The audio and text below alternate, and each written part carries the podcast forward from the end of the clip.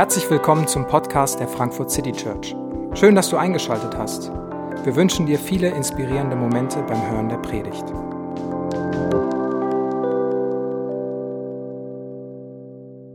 Hallo, herzlich willkommen. Mein Name ist David, ich bin äh, Pastor hier und schön, dass du es durch den Regen hierher geschafft hast.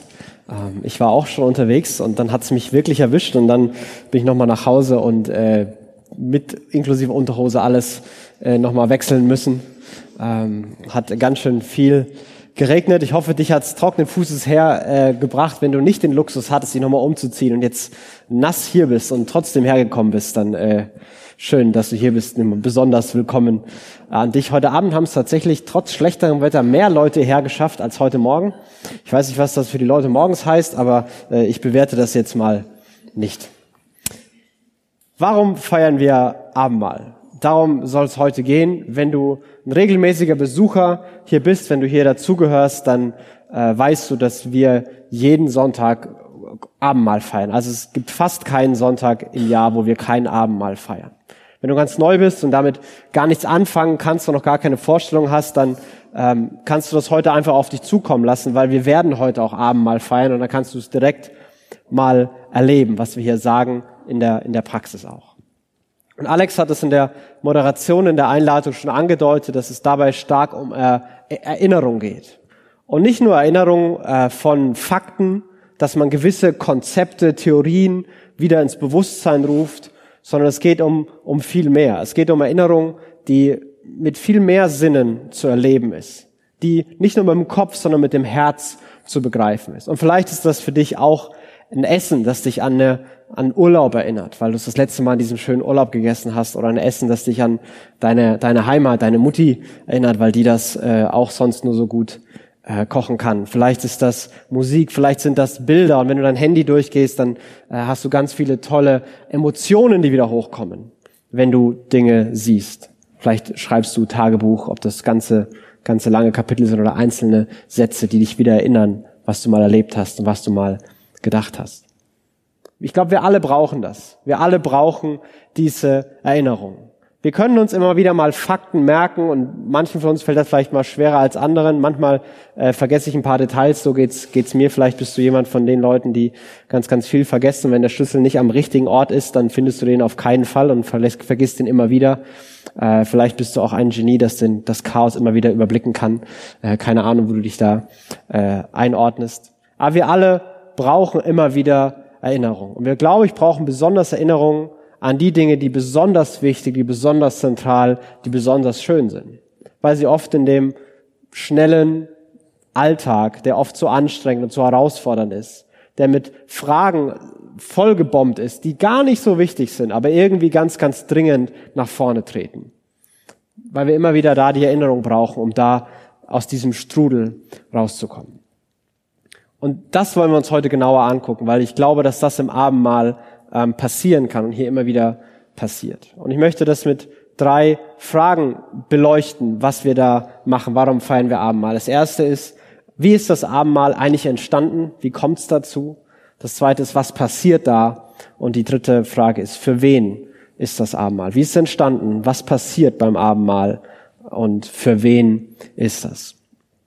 Wie das Abendmahl entstanden ist, ist relativ einfach zu erklären. Es war nicht irgendeine Idee von einer kirchlichen Synode oder dass viele Christen zusammengesessen haben und sich gesagt haben, wir müssen uns mal an irgendwas erinnern und deswegen lass uns doch so ein Essen machen, weil Essen finden wir auch immer ganz gut, sondern Jesus selber hat dieses Abendmahl eingesetzt. Jesus selber hat dieses Abendmahl gewollt und deswegen haben wir auch diese Verse gerade gelesen und diese Verse beginnen, wie ich finde, ganz, ganz spannend mit einem Satz von Jesus, ähm, der, der wirklich tief ist. Also er sagt, als es Zeit war, mit der Feier zu beginnen, setzt sich Jesus mit den Aposteln zu Tisch.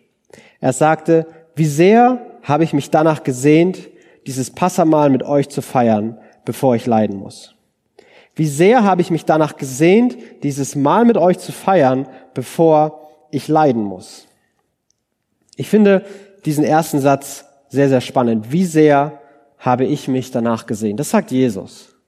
Das sagt Jesus Donnerstag Nachmittag, Gründonnerstag Nachmittag. Freitagmorgen, Karfreitagmorgen äh, wird er am Kreuz hängen. Und er weiß das schon. Am Ende vom Satz sagt er, bevor ich leiden muss. Jesus weiß, was ihm bevorsteht. Jesus weiß, dass Kreuz, Tod, Leid und Schmerz vor ihm liegen.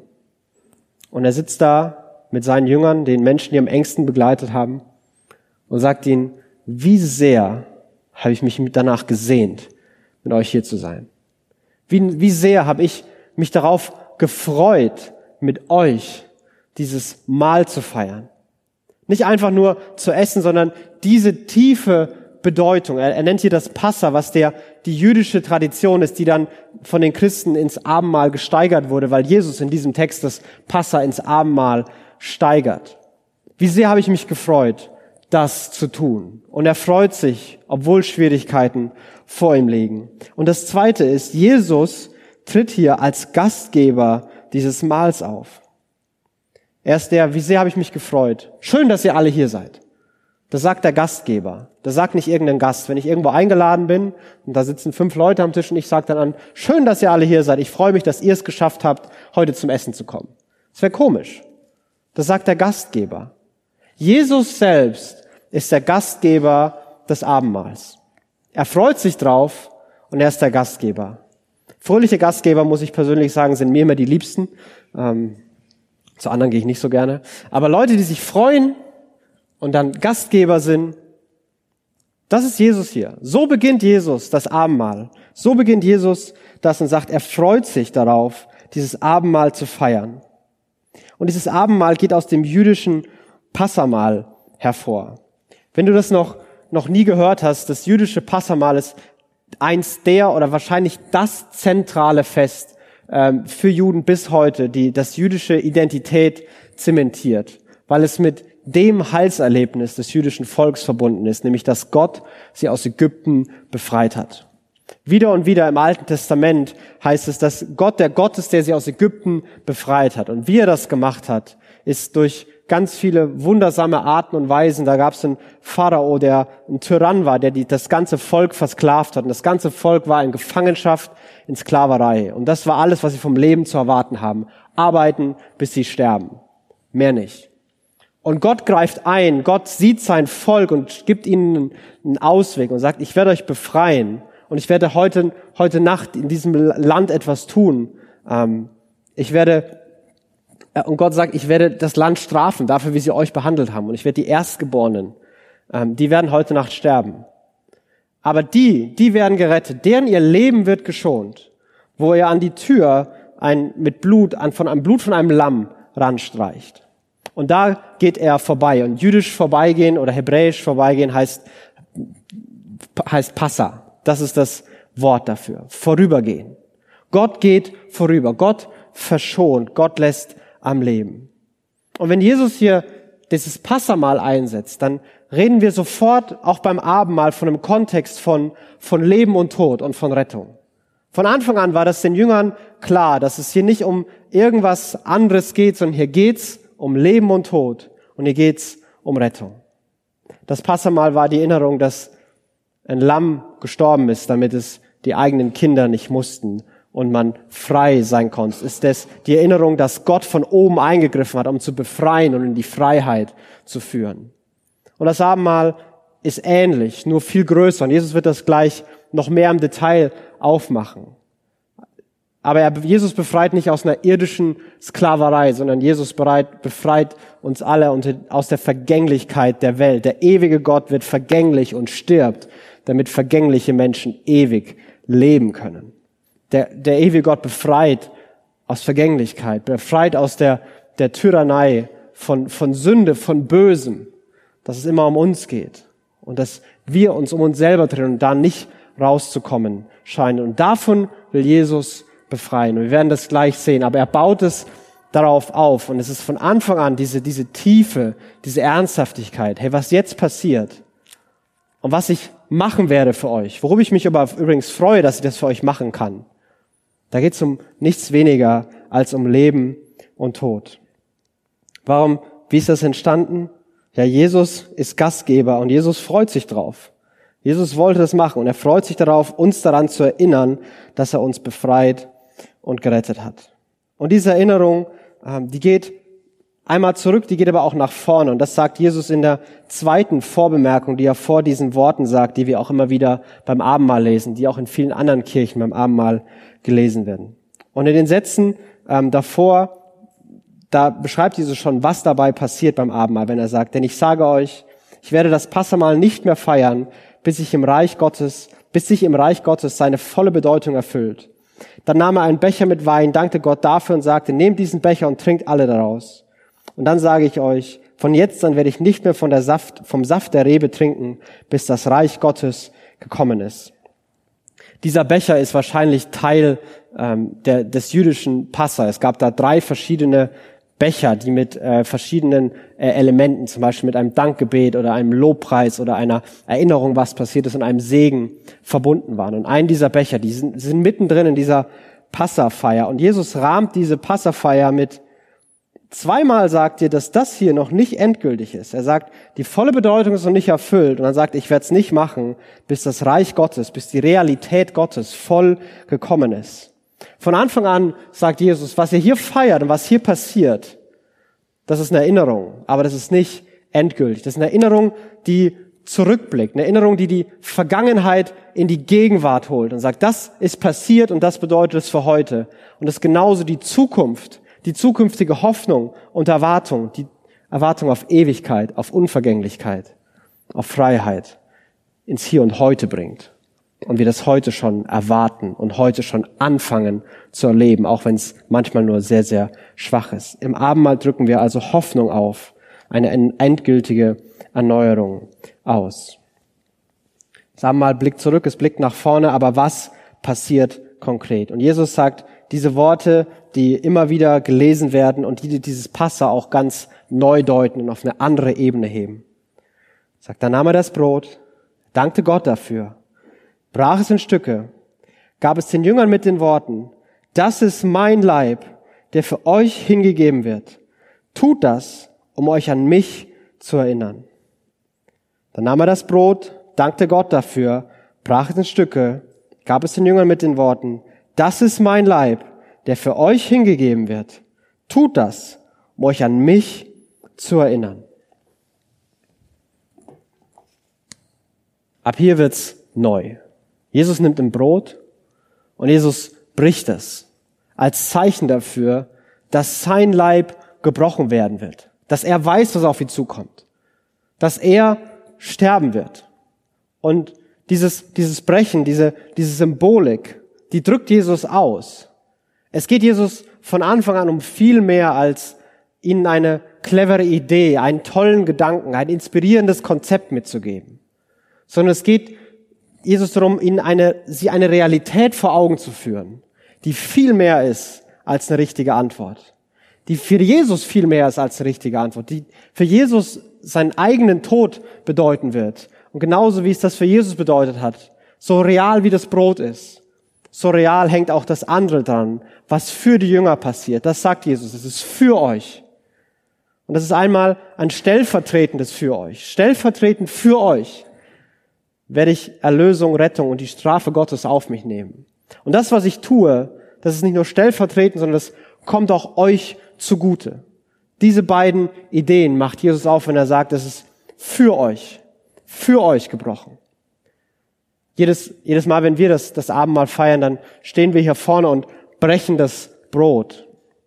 Nicht, weil wir äh, glauben, wie es zum Beispiel in der äh, katholischen Tradition äh, üblich ist, dass äh, wenn ein Segensgebet über dem Brot gesprochen wird, dass das Brot tatsächlich in den Leib verwandelt wird. Und wenn der Gläubige die Oblade nimmt, dann kaut er tatsächlich auf Jesus.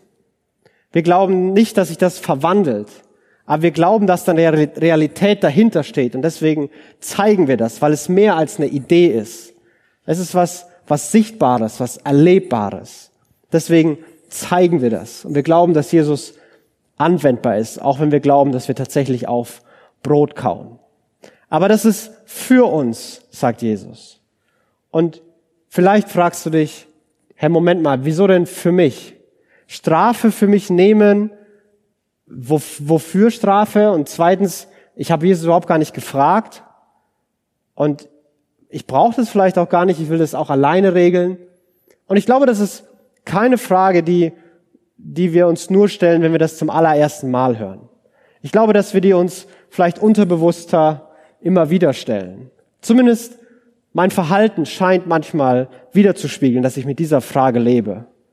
Dass ich sage, Jesus, ich kann das doch alleine, ich brauche das nicht, Herr, ich sehe gar nicht die Problematik.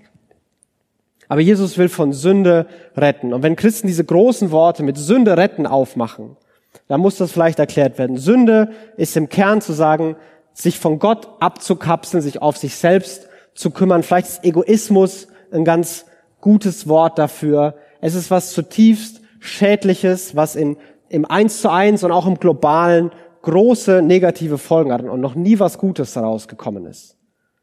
Also ich würde jede Wette eingehen, dass jeder hier, der einen Partner hat oder auf Partnersuche ist, der würde nicht in einem Profil schreiben, also das Allerwichtigste an meinem Mann oder meiner Frau ist, der muss einfach, einfach Egoist, Egoist sein. Es wäre mir wirklich wichtig, da, dass, dass der Egoismus stark vorhanden ist. Das ist mir ein großes Anliegen. Es würde keiner sagen. Wir sind uns universal einig, dass das schlecht ist. Dass Menschen, die glauben, ich bin besser als du, ich drehe mich nur um mich, dass das falsch ist, dass das schlecht ist. Das macht uns wütend, das macht uns manchmal betroffen, je nachdem, wie es uns betrifft. Aber wir sind uns alle einig, dass das falsch ist. Und ich glaube, ein ähnliches Konzept steht, steht hinter Sünde. Ich kann das alleine, ich weiß es besser als du. Und wenn sich dann noch sterbliche Menschen in den Mittelpunkt des Universums stellen und den ewigen Gott da rausschieben, auf einmal kommt eine Kategorie von Strafe. Nicht von anderen Menschen, nicht, dass Kirche Menschen bestrafen kann, aber Gott, der rausgeschoben wurde. Der ewige Gott, der beleidigt wird dadurch, die sagt, ich bin wichtiger als du, Gott. Ich weiß das selber. Ich kann das alleine. Ich brauche dich nicht. Und Jesus will genau aus dieser Dynamik, die so für so viel Leid, und das sieht man im ganz Kleinen. Ich habe den Eindruck, Leute, die besonders egoistisch sind, sind auch besonders unglücklich. Die kommen vielleicht in manchen Themen im Leben ganz schön weit, aber tauschen möchte ich mit keinem von dem. Das funktioniert nicht. Das ist was, was Vergänglichkeit beschleunigt, was Leid verursacht, im Großen und im Kleinen. Und aus all dem, aus dieser Dynamik, möchte Jesus retten. Der ewige Gott wird vergänglich, sterblich und stirbt, um die Fesseln der Vergänglichkeit zu sprengen und uns ewiges Leben zu ermöglichen. Dass wir in diesem Leben nicht mehr alles tun müssen, um ja so lang wie möglich das Leben festzuhalten, weil danach ist alles weg.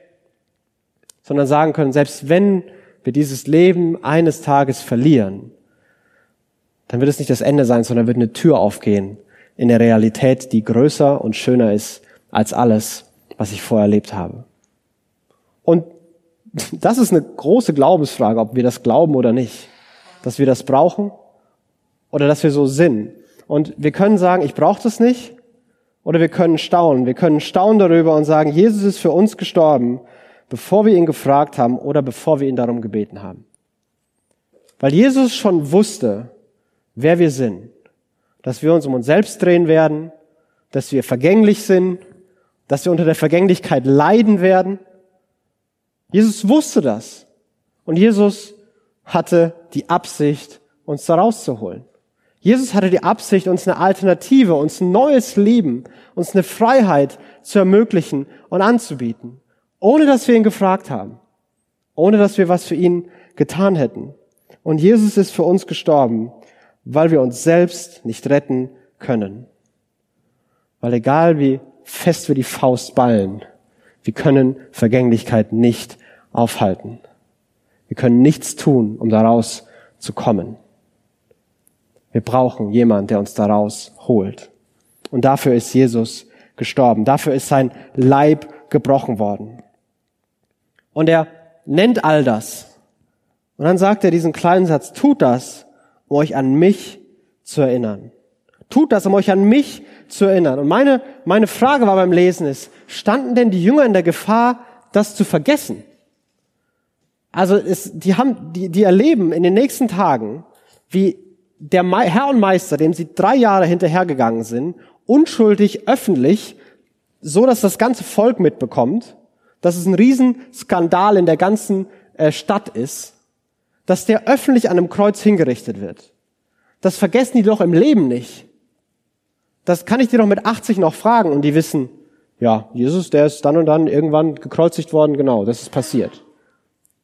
Und ich glaube, es geht hier um viel mehr als um Theorie und es wird hier wieder deutlich. Die Erinnerung soll nicht sein, könnt ihr den theoretischen Haken richtig setzen, sondern das, was ich gerade beschrieben habe davor, was da dranhängt, dass Jesus sein Leib für uns gebrochen hat, um uns aus Vergänglichkeit und Sünde zu befreien und ins neues Leben zu geben und die Realität Gottes zu setzen, das, das vergessen wir immer wieder.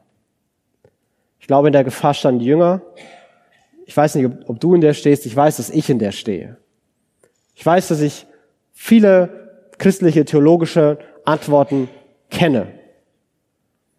Aber eine Antwort zu kennen, dass ich frei bin und Gott mich liebt und mich so zu fühlen und so zu leben, als wäre ich frei und als wäre ich geliebt. Das sind oft Welten. Und ich merke, wie ich immer wieder diese Erinnerung brauche, dass mich das zurückholt. Da war ja noch was. Die Theorie, die ich da in meinem Kopf habe, da hängt ja eine Realität dahinter. Jesus hat ja wirklich was getan und es geht um viel mehr. Ein britischer äh, Bischof und Theologe ähm, Anti Wright hat es in einem Buch folgendermaßen zusammengefasst. Wir brechen das Brot und trinken den Wein zusammen, um dadurch die Geschichte von Jesus und seinem Tod zu erzählen. Jesus wusste, dass diese Handlung die Bedeutung seines Todes auf eine Art und Weise erklärt, wie nichts anderes, keine Theorie und keine cleveren Gedanken es je könnten. Denn als Jesus für unsere Sünden gestorben ist, war es nicht seine Absicht, unseren Verstand mit wahren Gedanken zu füllen so wichtig diese auch sind, sondern er wollte etwas für uns tun, nämlich uns vom Bösen und vom Tod retten. Jesus wollte etwas und hat etwas für uns getan. Ist etwas passiert. Da steht eine Realität, an die wir uns erinnern. Es geht nicht um ein Gedankenspiel. Es geht nicht um theoretische Lebenshilfe. Irgendwie, dass ich psychologisch meinen eigenen Kopf austrickse und deswegen anders durchs Leben gehe. Nein, es geht darum, dass was passiert ist, dass Jesus etwas getan hat. Und das merken wir nur, wenn wir auch selber etwas tun, wenn wir Brot brechen und Abendmahl feiern. Nach dem Brot nimmt Jesus noch den, den Becher und sagt, ebenso nahm er den Becher, nachdem sie gegessen, gegessen hatten. Ein Becher mit Wein und gab ihn den Jüngern mit den Worten, dieser Becher ist der neue Bund, besiegelt mit meinem Blut das für euch vergossen wird. Er nahm den Becher und er gab den Jüngern mit den Worten, dieser Becher ist der neue Bund, besiegelt mit meinem Blut, das für euch vergossen wird. Jesus nimmt den Becher und sagt, jetzt beginnt was Neues. Ein neuer Bund. Jesus schließt einen Bund. Und Bund hat immer mit Beziehung zu tun. Wir kennen das vielleicht noch bei Bund der Ehe. Da, da haben wir das Wort noch manchmal, wo zwei Leute in den Bund treten. Und so tritt Jesus mit den, der Menschheit und mit den, mit den Christen in einen Bund. Und ein Bund hängt immer davon ab, dass was versprochen wird. Da geht es nicht darum, dass jeweilige äh, Kompetenzen ausgehandelt werden. Ich mache A für dich, wenn du B für mich machst. Sondern Jesus verspricht dir etwas, was an keine Bedingung geknüpft ist. Jesus sagt, das ist der neue Bund, und der besteht aus einem einzigen Grund, weil mein Blut den besiegelt, weil ich am Kreuz sterben werde. Und das wird diesen Bund einläuten. Und mit meinem Blut wird dieser Bund eingeläutet. Und der Wein ist der Beweis, dass wir in dieser neuen Epoche, diesem neuen Bund leben.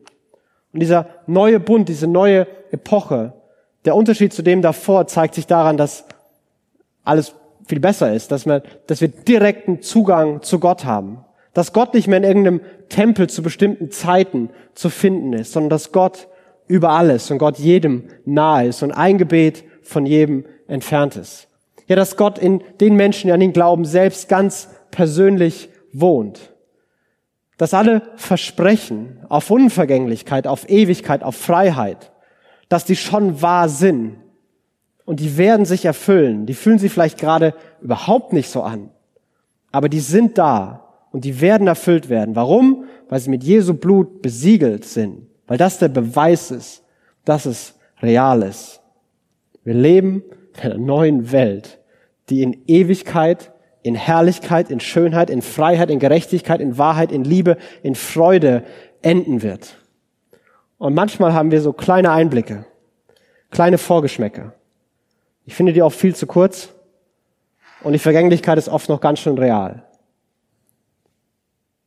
Aber damit wir nicht vergessen, in welcher Zeit wir leben, in welcher Freiheit und unter welcher Liebe wir leben, sagt Jesus, das ist der Becher. Das ist der Beweis für einen neuen Bund, für Gemeinschaft mit mir. Und der ist besiegelt mit meinem Blut. Ich unterschreibe. Ihr müsst nicht unterschreiben. Ich mache das für euch. Auch das sagt Jesus hier wieder. Wenn wir das zusammenfassen, was passiert im Abendmahl? Im Abendmahl erinnern, uns wir uns mit, erinnern wir uns mit allen Sinnen daran, was Jesus für uns getan hat. Brot und Wein sind sichtbare Zeichen für eine unsichtbare Realität.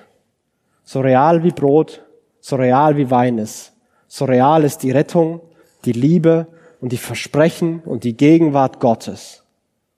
Genauso echt und genauso real. Sie sind unsichtbare, sie sind sichtbare Zeichen für eine unsichtbare Realität.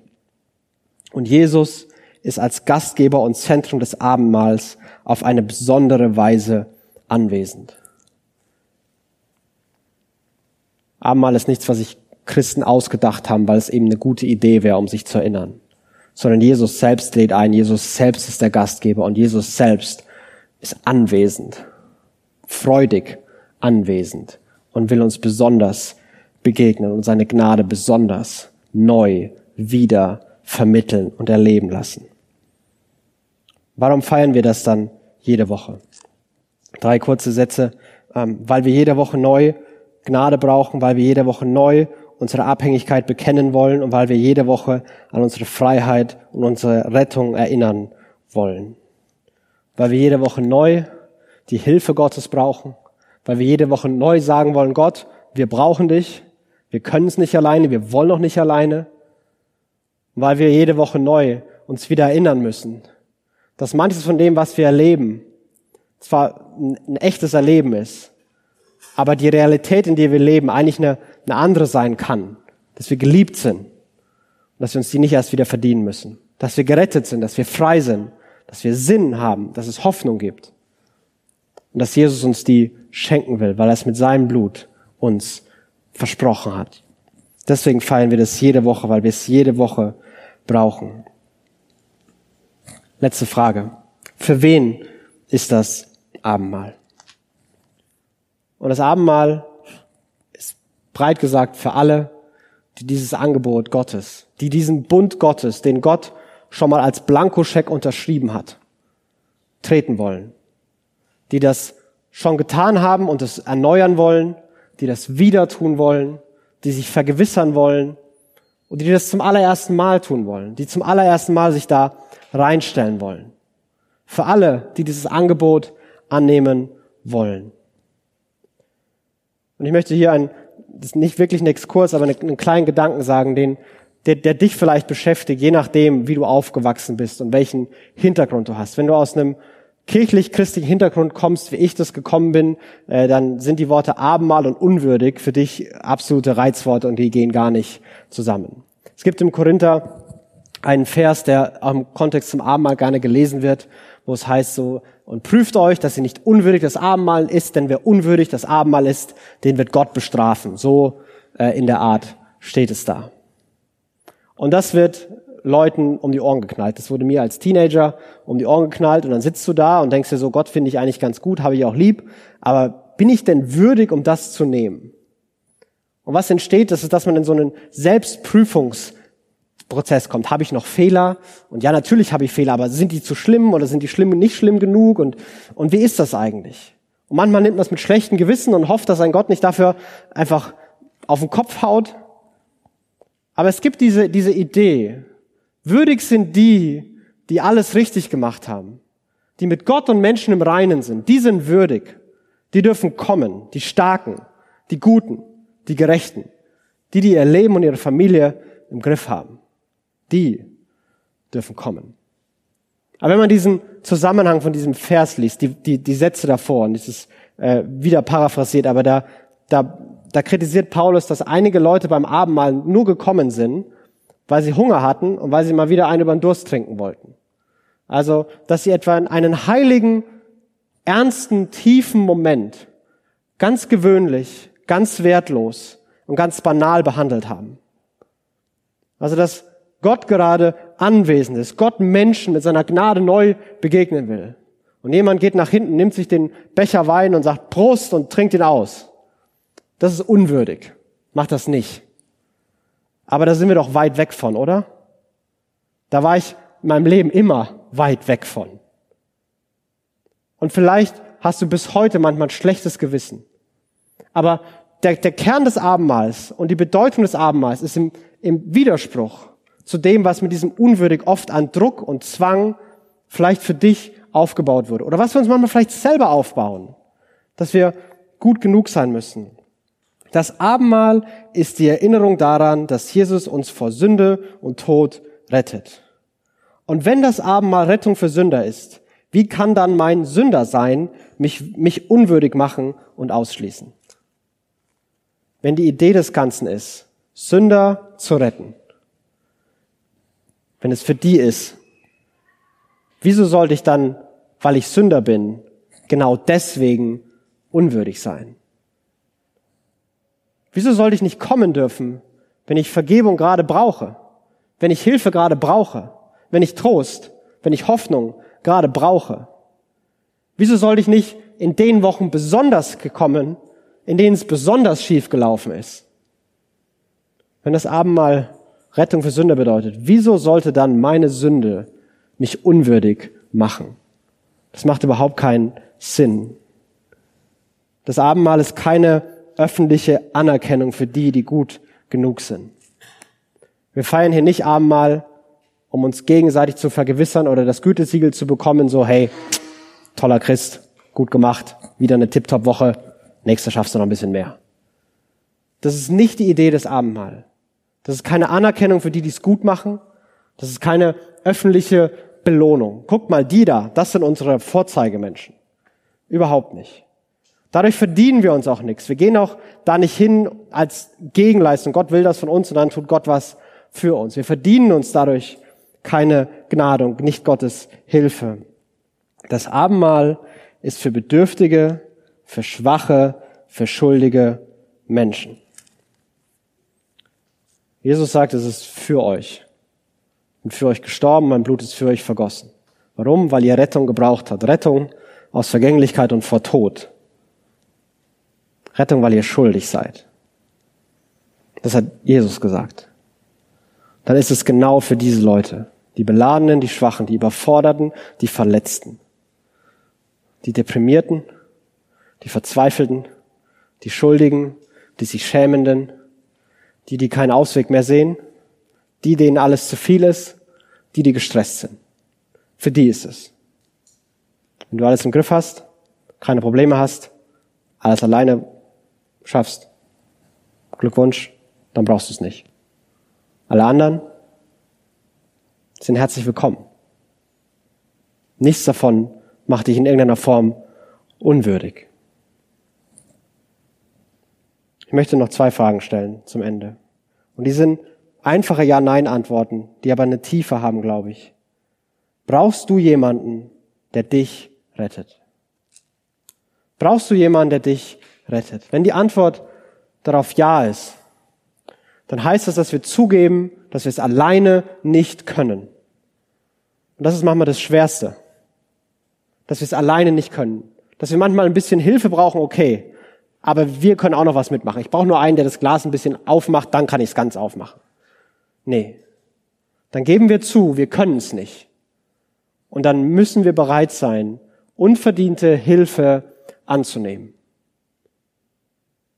Glaube ich, bist du jemand, der diese Rettung braucht? Brauchst du jemanden, der dich rettet? Ja oder nein? Und wenn das so ist, ist dir bewusst, dass Jesus für dich gestorben ist? Ist dir das nicht nur mit deinem Kopf bewusst, sondern ist das eine Realität in deinem Leben? Dass über deinem Leben nicht mehr streng dich an, lauf schneller, mach mehr steht, sondern dass über deinem Leben einem, mit einem großen Lächeln geschrieben wurde, es ist vollbracht. Du bist geliebt, du bist frei, du hast einen neuen Anfang schon lang bekommen. Ist dir bewusst, dass Jesus das für dich getan hat? Dass das, wonach du dich sehnst, Ausbruch aus der Vergänglichkeit, Vergebung für Fehler und Schuld, ein Ende der Scham, dass das von Jesus dir schon lange angeboten wird im Abendmahl. Brauchst du jemand, der dich rettet? Und ist dir bewusst, dass Jesus für dich gestorben ist? Und dafür möchte ich gern beten. Jesus, danke, dass es dir ein Herzensanliegen war, uns daran zu erinnern, was du für uns getan hast. Jesus, wir vergessen so oft, wer wir sind und was wir denken sollen. Wir verlieren uns im Alltag, wir verlieren uns in uns selbst. Und Gott, du siehst die von uns, die manche dieser Realitäten schon mal gehört haben und irgendwie vergessen haben, die wir uns mittlerweile auf Wegen befinden, wo wir es doch alleine schaffen wollen, wo wir keine Hilfe brauchen. Und Gott, bitte hol uns zurück. Hol uns zurück zu dir, indem du uns mit deiner Gnade begegnest und uns vor Augen führst, dass wir dich brauchen. Gott, du siehst die von uns, die am Boden liegen, die von Schuld und Scham niedergeknüppelt sind, die bei unwürdig am liebsten laut hier schreien würden, weil sie das Gefühl haben, dass das genau ihre Existenz gerade beschreibt. Und Jesus, ich bitte dich, dass du dich liebevoll hinabbeugst, aufhilfst und sagst, hey, das ist mein Leid für dich und mein Blut für dich und du kannst neu anfangen. Es geht weiter. Dir ist vergeben und du musst dich nicht schämen. Gott, ich bitte dich für, für die von uns, die vielleicht das zum allerersten Mal hören, die zum allerersten Mal damit konfrontiert sind. Und vielleicht verstehen wir nicht alles. Aber ich bitte dich, dass du in unserem Herzen was lostrittst. Dass du eine Sehnsucht entstehen lässt, die keine Ruhe gibt, bis wir herausgefunden haben, ob das wirklich stimmt, dass in dir eine Freiheit und ein Ausbruch aus der Vergänglichkeit und echtes Leben möglich ist und wirklich zu finden ist. Gott, du siehst jeden von uns, du siehst unsere Geschichten.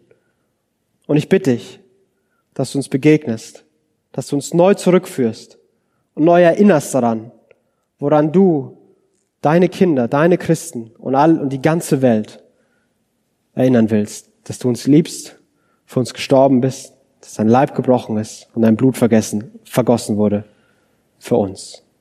Jesus, bitte erinnere uns jetzt daran, mit allem, was wir haben und sind. Lass uns einfach erleben. Amen. Wir hoffen, die Predigt hat dich inspiriert. Wenn du uns kennenlernen möchtest, dann schau einfach mal auf unsere Homepage www.frankfurtcitychurch.de oder besuch uns in unseren Gottesdiensten. Bis dann!